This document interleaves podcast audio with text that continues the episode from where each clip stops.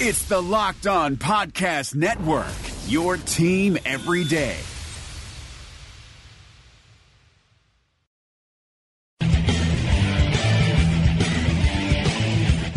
You are Locked On Jazz, your daily podcast on the Utah Jazz. Part of the Locked On Podcast Network, your team every day. It is Locked On Jazz for the eighth of February, a tradeless deadline for the Jazz. What does it mean? Why did it happen? Where does the team go next? It's all coming up on today's edition of Locked On Jazz. Bum bum bum bum bum bum bum bum bum bum bum bum bum bum bum bum. Pow! How are you? I'm David Locke, radio voice of the Utah Jazz, Jazz N B A insider. This is Locked On Jazz, your daily podcast on the Utah Jazz, giving you insight, expertise, geeky numbers, and trying to make sense of a tradeless deadline. It's interesting. I saw a report that the Jazz were one of only four teams to not make a trade. Um, San Antonio, um, I can't remember who they were. The only thing is, I think it had Minnesota and Utah in there. They already both made trades early in the year. So the idea that they didn't make a trade, they didn't make a trade in whatever we're defining as the deadline window um, of trades. The first deadline window really, by the way, happens early in the season when if you trade a player, they have to have a window by which they can be traded again before the deadline. That's actually the first trade deadline window. Uh, the Jazz took advantage of that, moved Alec Burks, who then got moved again the two months later. So if the first deadline was February seventh, Then the or the first, if the deadline's February seventh, there's a previous deadline that's actually about December seventh, um, in which if you act on, then your player can get moved again another time. That's a side note, though. Uh, I'm David Locke, radio voice of the Jazz, Jazz N B A insider. This Locked On Jazz program is available on Spotify, on Google, on Apple, and you can tell your smart speaker when you get in the car or your smart device in the car to simply say, play podcast Locked On Jazz. So let's try to figure out why the Jazz didn't make a move. Uh, and by the way, I, I kind of, um, you know, I get it. Opportunity by which to improve went by without doing so. Last offseason, I don't know how that feels to you as a fan, but could feel the same way since the Jazz uh did the exact same, you know, brought the whole team back. And I don't actually know what the window was there um, to improve, frankly. So, you know, I think if you're sitting here right now in it and you freeze time, uh, it looks as though there have been two opportunities, one of which last offseason might not have been a big opportunity, um, where, you know, a lot didn't, nothing changed. That, in your opinion, can be either good or bad. So Memphis was unique, and you know what's interesting is I know John Hollinger and I know Chris Wallace well. Both are super bright. Both know the game really, really well. Um, both have been around for a long time, so they understand how it works. But there was no common thread to what Memphis was doing. Now, this does make you wonder whether Robert Pereira, the owner, is heavily involved in, or he's heavily involved in some things and not others. When a team is tearing itself down, as Memphis was, it would make sense if you could see a common thread taking place. So there was a, it's been mentioned in The Athletic, I'd heard it, there was a pretty strong rumor that Memphis had the ability to trade Garrett Temple and JaMychal Green to Houston in exchange for Brandon Knight and a first-round pick. And if they're doing that, then what they're do, then they are take they're they're at that point you're deciding we're going to use our space to bring, to get picks. Um, the Brandon Knight has another year on a terrible contract because he hasn't played at all. And you decide, you know what, we'll take that, but it gets us a pick. So we're we're not going to be winning next year, so we'll take the uh, fifteen million dollars contract next year in exchange for a first-round pick. All right, that makes, that's a strategy. Instead, they didn't do that. Instead, they traded Garrett Temple and JaMychal Green to the Clippers for Avery Bradley, whose contract is, expires at the end of the season. All right, well, that's a Perfectly good strategy. That means that you are now just trying to clear space. You're you're just going to get out from all of your contracts um, and, and see what you can get. Um, his twenty the, there's a two million dollar guarantee on Avery Bradley's cont if he's waived by July third. So, all right, that makes sense. You're clearing cap space. However, then they go and trade Jonas Valanciunas, or tra- trade for Jonas Valanciunas. And if they're trading for Jonas Valanciunas, then that's confusing because next year Jonas Valanciunas has a player option at seventeen point six million dollars. And they traded for C J Miles, who next year has eight point seven million dollars on the books on a player option he's most certainly going to take. And they traded for DeLon Wright, who's a restricted free agent, so he's a young talent, but he's a restricted free agent, you're going to have to pay. Well, then they then they certainly, if they're taking in all those contracts, must have gotten a really good pick from Toronto, and they didn't. They got a second-round pick. So now I'm watching this, and we were live on our show last night, and I have no idea what Memphis is doing. Usually you can look at deals and be able to say there's a common thread amongst the deals that leads you to understand what they're trying to build. So if you're the Jazz and they're doing the Brandon Knight deal, then you're like, okay, they're trying to clear cap space so they can use that cap space to go get picks. Which, by the way, if they're doing that, they should have traded Mike Conley to the Detroit Pistons and either got one or two first-round picks from the Pistons and taking back Reggie Jackson. If you don't care about dead money on your books next year because you're just trying to acquire picks, then take the Reggie Jackson deal back and get either one or two picks. But they didn't do that. If you're trying to clear space so that you can do it with a future, then take the Jazz deal of clearing space and, a fir- and get a first-round pick from Mike Conley and clear all the space. If you're trying to get multiple first-round picks or a young player and a pick from Mike Conley, then you're just overplaying your hand.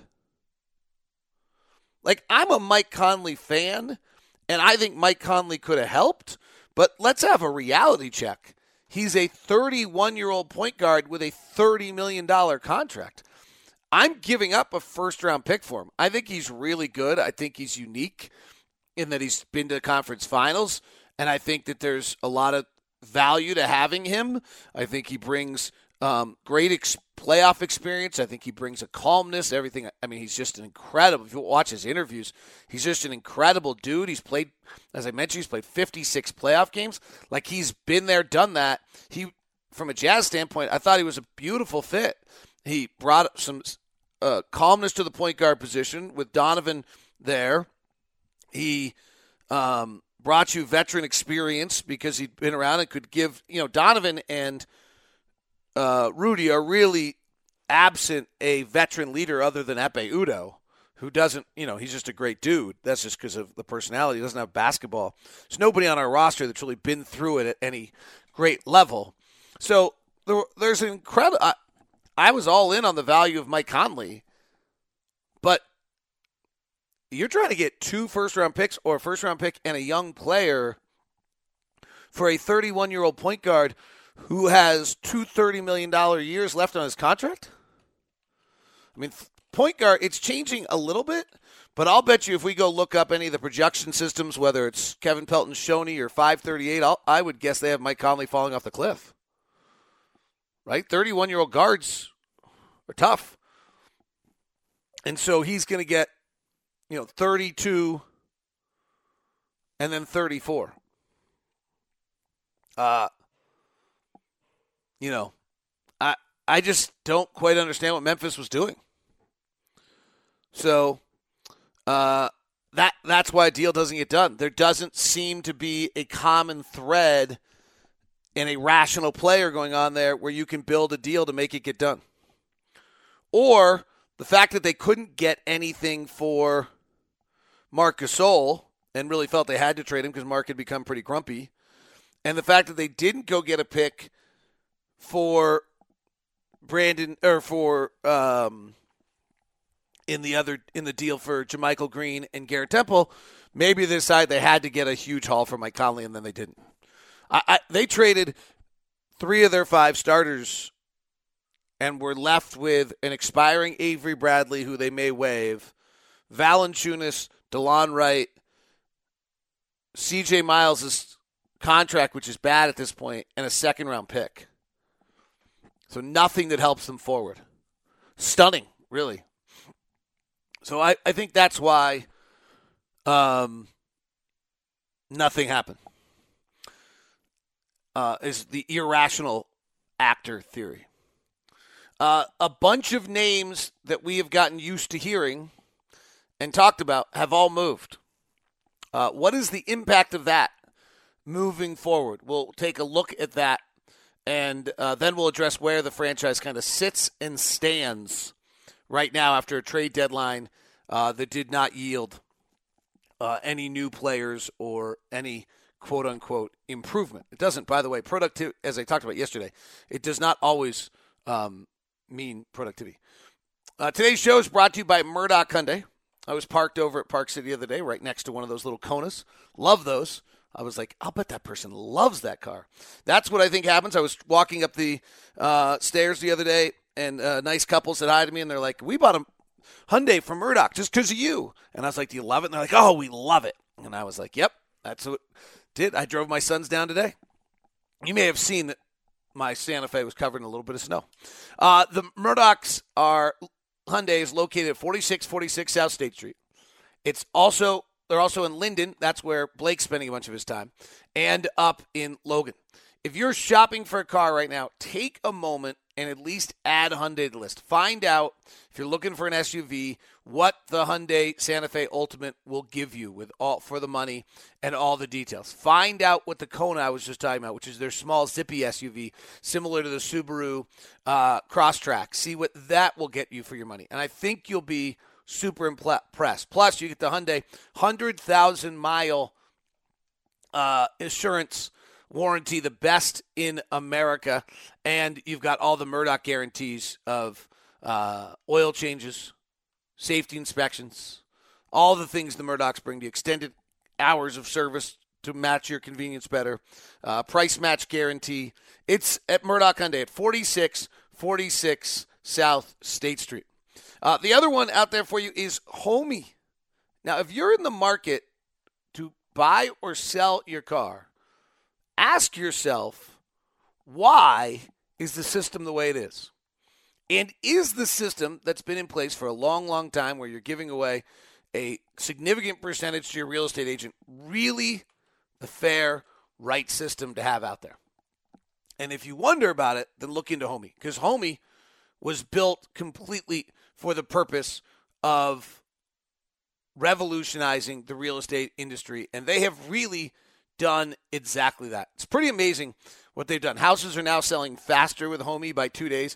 Houses are up selling, and they're not just, they're, the houses that they're selling are above uh, the market value or the market average right now.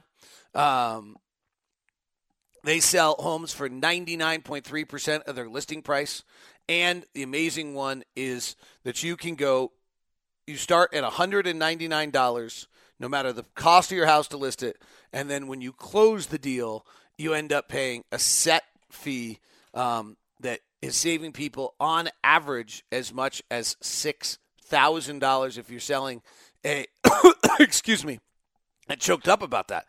Um, if you're selling a, you know, when you're selling a big number house, it's unbelievable what you save. Um, so you really check it out. Homey doing amazing things in the Uh, in the real estate world, changing it all there for you. Text LOCKE, L O C K E, to eight eight five eight eight for more information. Text LOCKE to eight eight five eight eight for more information. They're beating the market sale price. They're beating the market in time on the market. It's ve- it's the number one real estate brokerage office in the state of Utah now. Increased two hundred forty percent from year to year. Why? Because people realize Homey's doing something awfully cool.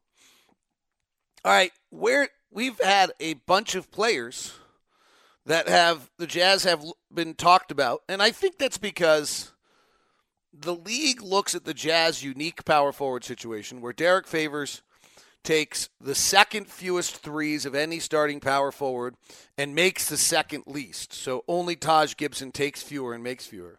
And then you've got Jay Crowder coming off the bench who actually takes like the third most but makes the second lowest percentage. And so I think the rest of the world looks at our power forward position and says that's an area where they would change. And there's been a tremendous amount of movement in that position. Um, you know, started last year, Bielitsa changes from Minnesota to Sacramento is there. Mirotić, who was talked about a lot, was traded from uh, Chicago to New Orleans and now traded New Orleans to Milwaukee. Otto Porter, who's been talked a lot about, um, and I just really don't have any idea if he's really a four or a three, got moved to Chicago. Tobias Harris, um, who we've talked about a, a decent amount, got moved to the huge Philadelphia deal. Harrison Barnes, who I can't figure out if I think he's actually good or not, or if he's a four. I think he's a four. Um, I really can't figure out if he's good. I don't think he's ever been used correctly, but I'd, I'd be awfully nervous to roll out a lot for him. Um, he got moved to Sacramento. Um, and so there have been a lot of the guys that, w- you know, we've all talked about if that was something um, that was planning to be a change was to try to go to what now has become a more traditional setup of fours, um, that there, you know, that's been a lot of different movement. There's, you know, I don't know what the price on each one of those would be, and we walk back through it and try to figure out whether or not, you know, would have Washington, is there a deal that Washington would have taken? Obviously, their goal was to get under the luxury tax. Um, so you could have probably helped them with a, de- you know, we can just go to the trade machine and play these games. But Derek Favors and Tabo Cephalosha, but now you're without Favors, and you better make sure you're all right with that. And they got Bobby Portis and Jabari Parker, which is two younger players, and neither Derek Favors or um, Tabo Cephalosha matches the timeline to where Washington is. So, you know, I'm not going to go through every single one of these um, and try to figure out, you know, the Tobias Harris deal is really fascinating.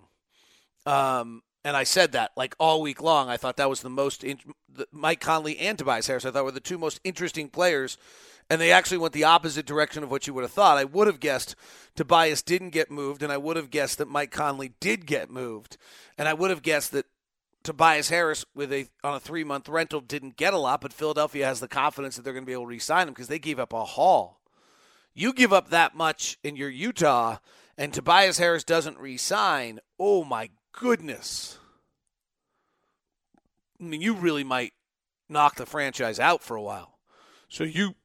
Now, I think with what Gail Miller has here and what Steve Starks, his president's built, and what Dennis and Quinn have built, the more hands-on touch we can have with a player, um, that's our chance to getting someone to re-sign. Like, if someone actually comes in-house and sees what we have, I think, and understands Quinn's brilliance and the level of detail of the program that Dennis has built and the support they get from ownership and management, I, I, I think you have a chance to keep a player uh, because of how well done things are. If we're just a neutral place and have to go, you know, out-duel Brooklyn or the Knicks or, or the Lakers or the Clippers for someone, I, I think that's that's going to be an awfully hard thing to do. We can all make that decision as forty-eight-year-old, you know, parents of two that we want to keep our life here instead of Los Angeles. But I'm not sure I know many twenty-eight-year-olds or thirty-year-olds that are willing to do that. Um, and frankly, at twenty-eight and thirty, I wasn't willing to do that. So it, that I it's that's a difficult um, that's a difficult sequence. Uh, therefore, you know, to try to play that game with Tobias Harris. So anyway, I mean, I don't want to walk through each of those.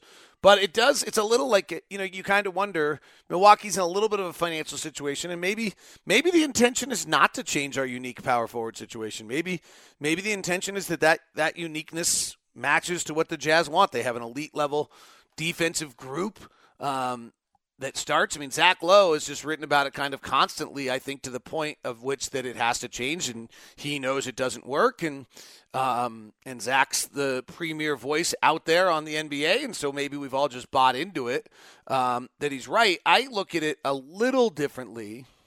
Um, it that let's not kid ourselves. Our starting lineup has a really hard time scoring. Okay, so, and you can see it every night. Now, that could be because of Ricky, or that just could be lack of spacing, and every time they throw it to Favors in a corner for a three, it's a win for the other team. Like, let's not kid ourselves.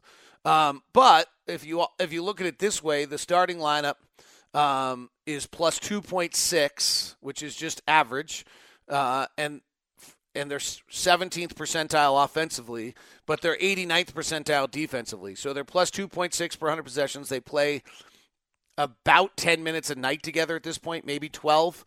Um, and so I just have kind of grown to look at that starting lineup as a lineup we use during the night. Like, we, our starters actually don't play the most. Our most used lineup is the Rubio, Mitchell, Ingles, Crowder, Gobert lineup, which then gets into a traditional. We just eat Jay as years four, who shoots a lot, not very high percentage, but there's a huge value to shooting.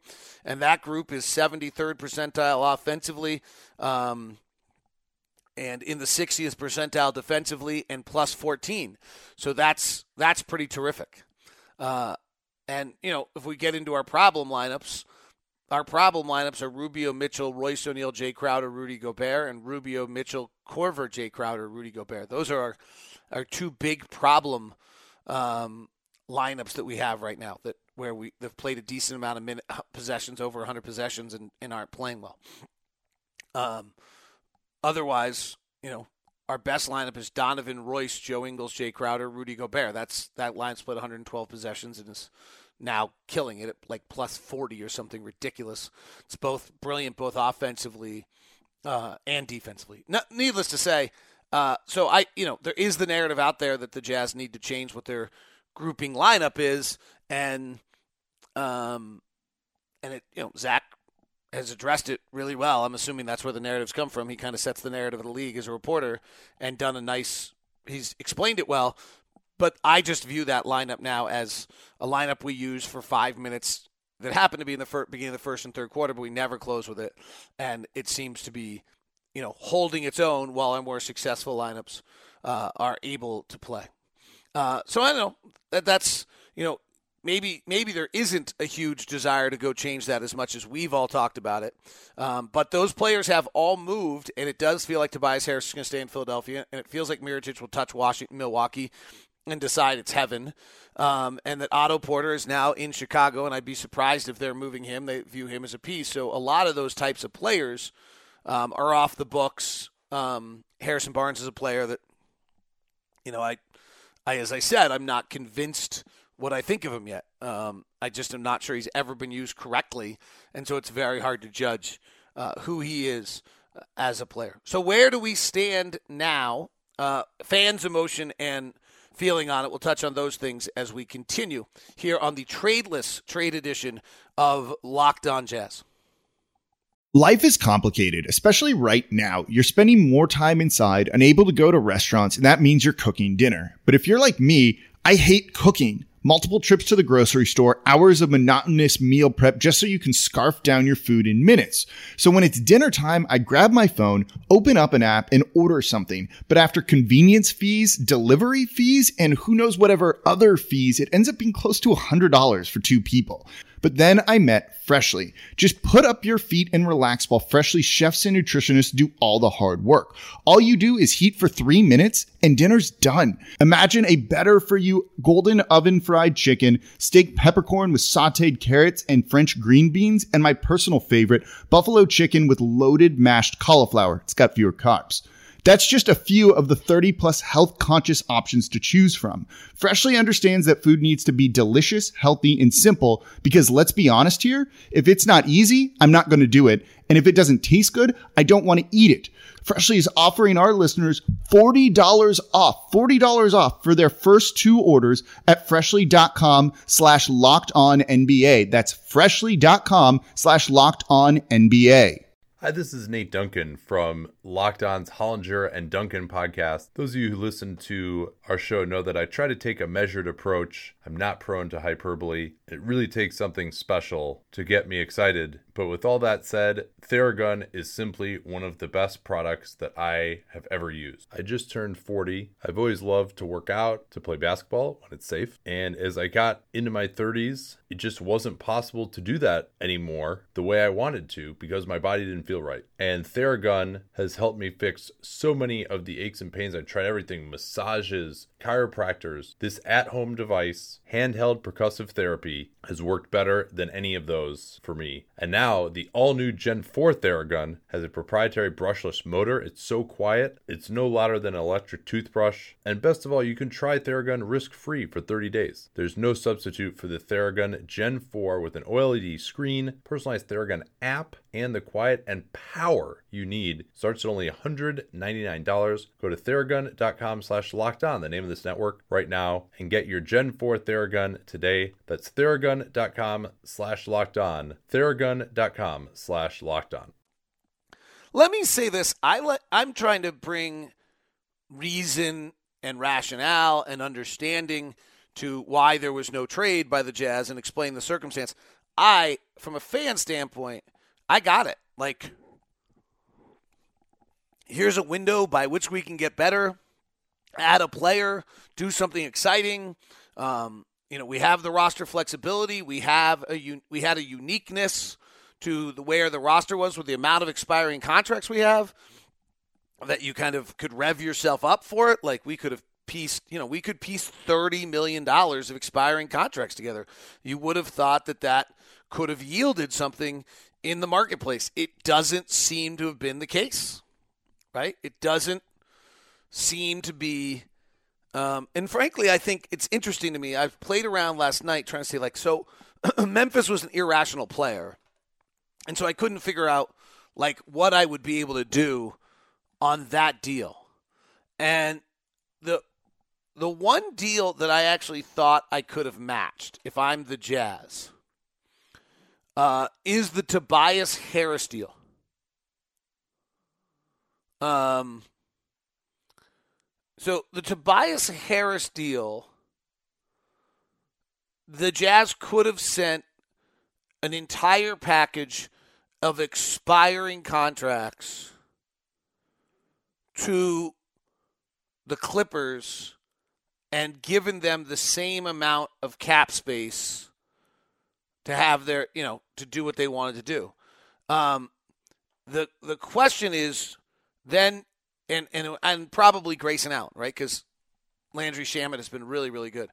But then four picks, two first round picks and two second round picks, and that is just guts. That a twenty twenty first round lottery protected pick, a twenty twenty-one first rounder, a twenty twenty-one second rounder, and a twenty twenty-three second. Second rounder. Two, four picks, two first, let's just call it two first rounders. Two first rounders for a two month rental of Tobias Harris. I, I, I just wouldn't have that guts. Because you miss and you've just ruined your franchise. Um, but that's the one kind of, I, interestingly enough, in a window where you thought with thirty million dollars of expiring contracts and kind of the situation where the team is, that you could have really made a play of the guys. That's the one I've come up with. And I just don't know that I have the guts to do that. So where do we stand? So let me just, so I guess my point is, I, I kind of backed, I kind of didn't follow through on it. I hear the frustration, right? I, I, I understand it. I got it. A window closed. You don't really care why. You just wanted your team to get better. one hundred with you. Got it. Feel the same way. The non-rational part of me is one hundred percent with you. Damn it. Mike Conley could have made us better, I think. Um, you know, I talked to David James last night for a long time, and David James, who got in a car accident yesterday and hopefully is doing all right, our thoughts with him. Um You know, I talked to David James for a long time last night. Like, he's not convinced at all that a thirty-one-year-old Mike Conley would have made us better. He was like, you really were in on that? Like, you think he would have made us better? And I just really liked all the experience and things of that nature I talked about earlier. But I think that's a completely legitimate point on his part. There's a chance he didn't make us better. There's a chance he's thirty million dollars and you're tied up on those deals and he gets old. You better, if you're making a deal for and paying, like if we traded for Tobias Harris also, by the way, you're get, you're also committing to a five-year contract for him, max contract for him next year. you better make sure if you're signing someone to a five-year contract that's a max deal that you're right. And frankly, the five-year money number doesn't line up with us great because Gobert in the middle of that five years becomes a super max and Donovan becomes a max. And that gets to be a little, now you're into the luxury tax with a team that's Donovan Mitchell, Tobias Harris, and Rudy Gobert. And maybe that's enough. But that's, you know, Dante comes up in that span and you're not re-signing him no matter where he is in his career. So there, you know, there's some real reason why even that deal that I say was possible from a five-year standpoint doesn't work at all. So where do we stand? Well, simply, we stand in seventh, sixth in the West now with San Antonio losing. So we play them on Saturday for to get to sixth in the West. And I don't know if we can catch Portland, Houston to get to home court advantage. We have not been great against above five hundred teams. Um, I internal development is the next step of improvement. And I look at our roster right now, and I don't honestly – I mean, I think Royce O'Neal has made a huge stride. He's become a much better rim finisher and three-point shooter, as we talked about yesterday. I Joe Ingles is off by a tiny bit this year, but his load that he has carried physically is the highest of any player over the age of thirty in the N B A. Uh, so, therefore, I'm not expecting a different Joe Ingles in the second half of the season. I never, frankly, expected a forty-four percent Joe Ingles again this year. He'd done it for two years in a row, which was amazing. Um, I expect Joe Ingles to probably be right around – you know, if you believe in the rule of seven fifty, which is your first seven hundred fifty threes, tell you what your next seven hundred fifty threes are going to be in this league. Uh, through three years of Joe's career, his his his first seven hundred fifty threes were right around thirty-nine percent. If you're going to get from forty-four percent last year to thirty-nine percent this year, you're going to shoot thirty-six percent. I just, I'm just not convinced he's as nearly far off as people think he is. Um, I think that Joe has just kind of come down a little bit in what's a natural kind of larger sample size um, l- look at things. Um, so I, I think that uh, when you look at that, Jay Crowder, who's a streaky shooter, I think is going to be a streaky shooter. Um, so really when it gets down to are the Jazz have a window to get vastly better in the next two months, it's Dante's return. Um, and whether that gives us gives us something. I mean, Jay's shooting thirty-three percent from three. His career's thirty-four. He has an outlier year at, where he shoots forty at Boston. Everything else in his career is right at thirty-three percent. I think this is exactly who he is, and I love how high volume he is. Him taking ten threes a game is great. Uh, so I think, you know, we're are if someone if something's going to change dramatically now in the next two months, it's the Dante the six months from Dante. Um, or the two, you know, the two weeks from Dante before the injury were him turning the corner, and that he brings an element to this team post All-Star break that we just haven't, that we don't have. He's been out for since January fifth, and you know we're pretty excited because the five games that he played before the injury were really good. Um, he, you know, against Cleveland he was great. Against New York he was great. Uh, in those five games, he shot fifty-one percent and scored thirteen points a game and six assists. And, uh, you know, the hopefully that five games was really a big turning point because the um, the five games before that, he shot thirty-nine percent and didn't make a three. So, you know, I, I would probably lead to guess that maybe the more accurate is a ten-game um, sample size. There is probably a more accurate depiction. He shot forty-seven percent, thirty-three percent from three, and nine points a game. It looked better. Um, so that's exciting. Hopefully, hopefully we see that, and that defensive prowess is there uh, for the Jazz. So that's where we stand. I mean, I, it, I get it. I'm with you. Kind of a bummer. You see that window as a chance to go add talent and and make the next step. Um, and And it didn't happen. I think hopefully I've walked through to let you understand some reasons of why it didn't happen, and that maybe some of the, the moves that could have happened could have been the catastrophic ones that go the wrong direction. Time will tell. Uh, but we're back at it Saturday against the Spurs. Big game. Head to the Warriors and then go to break. And hopefully everyone uh, has a awesome, fabulous break. And I think this team needs the break. I think this team is emotionally worn out right now. That is Locked On Jazz, part of the Locked On Podcast Network. Locked On N B A today. Sam Amick reviewing the trade deadline with Adam Modis and Anthony Irwin. And remember, when you get in your car, you can tell it to play podcast Locked On Jazz. Rejecting the screen has been retweeted by Kobe, Dame Lillard, and Vince Carter. So it's fair to say you should give it a shot. I'm Noah Kozlov. And I'm Adam Stanko. Rejecting the Screen hits your feed every Tuesday and Thursday. On Tuesday, we talk hoops and a little bit of life. On Thursday, we go I S O with a guest. Stories from anyone and everyone who has touched the N B A with tales we promise you've never heard before. Find Rejecting the Screen right now, wherever you get podcasts, and hit that subscribe button.